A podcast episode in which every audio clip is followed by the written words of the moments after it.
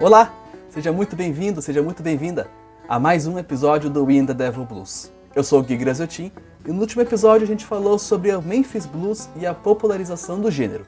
No episódio de agora, vamos falar sobre as Race Records e de que forma o blues se consolidou como um gênero musical.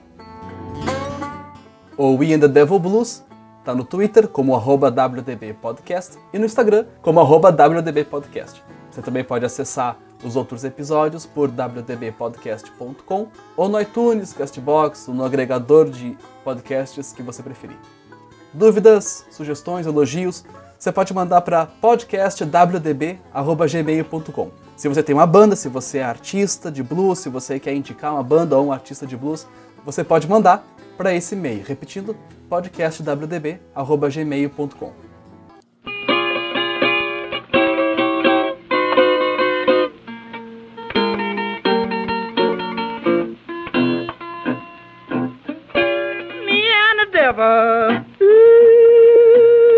We're walking side by side. We and the Devil Blues.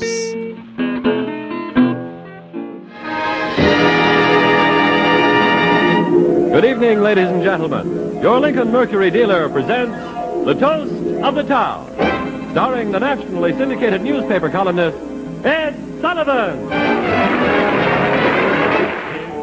A great genius arose originally from Alabama and then switched to Memphis, Tennessee. W.C. Handy wrote St. Louis Blues. So let's have a great hand for Mr. Handy, won't you please?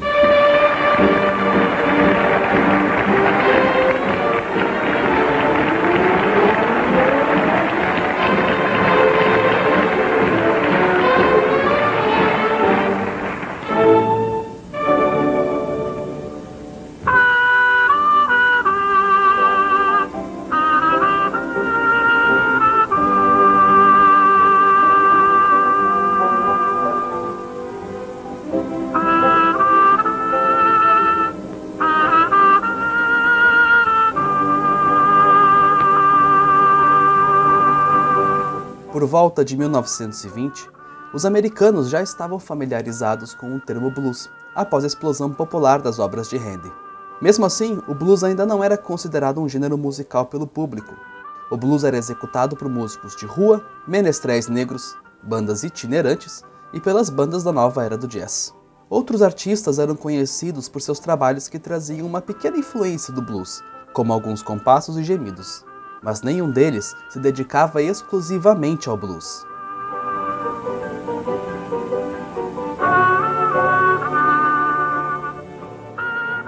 Após a criação da companhia Pace Handy, criada por William Christopher Handy, outros compositores encontraram coragem para produzir materiais exclusivamente de blues. Foram as gravadoras, no entanto, que levaram o blues ao posto dominante dentro da cultura de entretenimento afro-americana. Elas identificaram que, se produzissem discos direcionados ao gosto de comunidades étnicas, como italianos, poloneses, espanhóis e demais, poderiam obter lucro.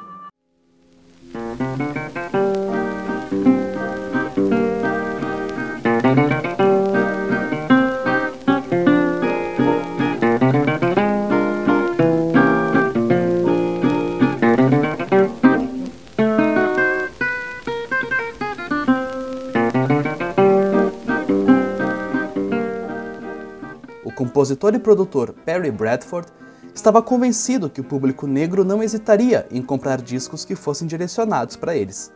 Mas as gravadoras, no início, encararam de forma desconfiada os pensamentos de Bradford. A lógica da segregação, na época, era de que o público negro e o branco, ainda que frequentassem locais distintos, possuíam os mesmos hábitos de consumo de música.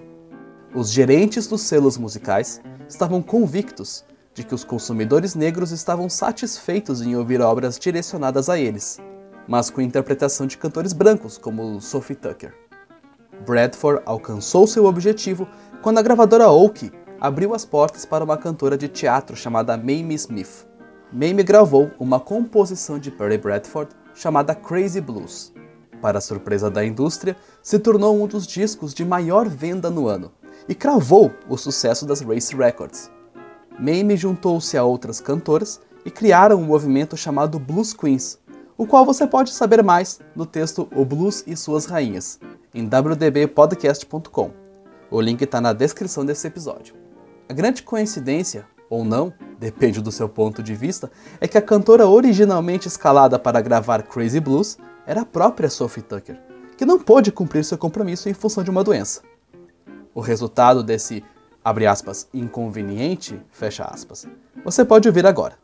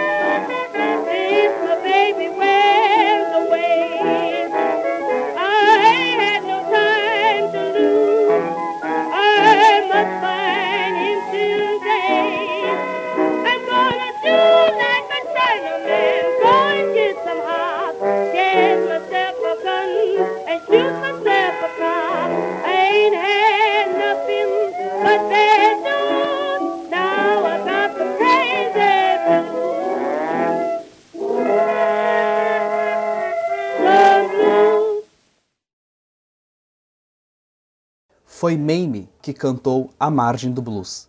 Foi Mame que marcou uma era na evolução do blues. Foi com Mame que o blues deixou de ser uma música específica de um grupo e passou a ser uma forma sofisticada de entretenimento.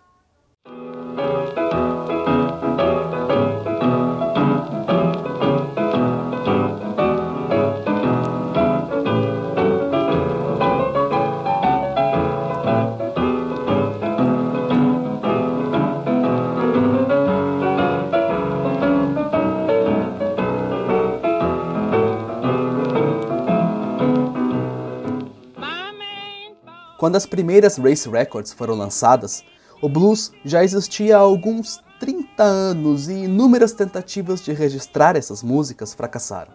Com a possibilidade de gravar as canções, o blues não mais precisaria se preocupar com isso.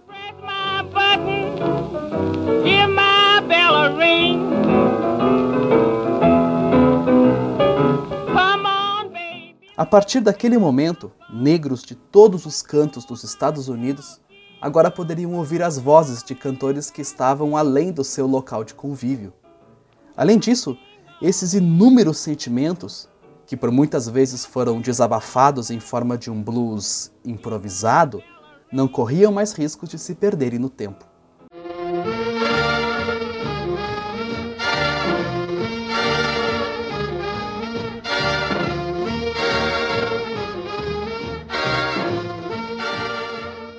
Ainda na década de 20, artistas de circo, cantores de bar, artistas de shows medicinais, aqueles onde se vendiam remédios milagrosos, andarilhos, mendigos e muitos outros, podiam ser ouvidos em gravações de diversas formas de blues.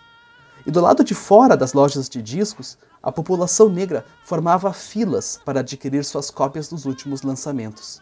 Bares, barbearias, barracas de cigarro, farmácias e diversos estabelecimentos direcionados ao público negro vendiam discos de blues e esses mesmos discos podiam ser encontrados com vendedores itinerantes munidos de catálogos imensos com as últimas novidades. Essa era sua música, o blues de seu povo.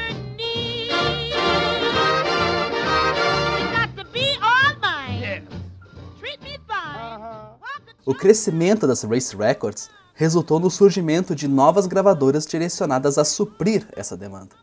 Mas a repercussão das primeiras gravações mostrou que essa demanda já existia e a população negra estava ansiosa para consumir sua própria música. Nessa hora, milhares de músicos locais de blues brotaram e as gravadoras expandiram suas atividades para distritos rurais sulistas e começaram a gravar cantores locais, primeiro levando os artistas para seus estúdios e após deslocando vans para gravar em locais mais próximos de suas casas. Em 1923, um olheiro da gravadora Oak, que se deslocou para Atlanta para gravar uma dupla de blues queens local, foi surpreendido por um cantor e violinista branco chamado Fiddling John Carson.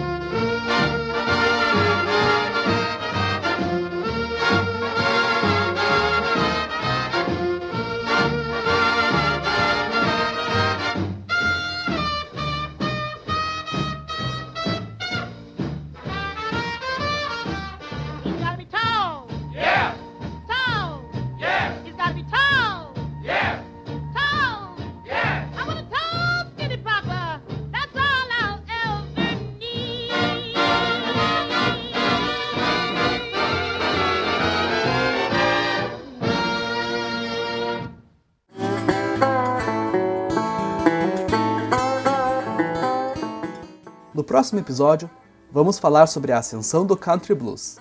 Até lá!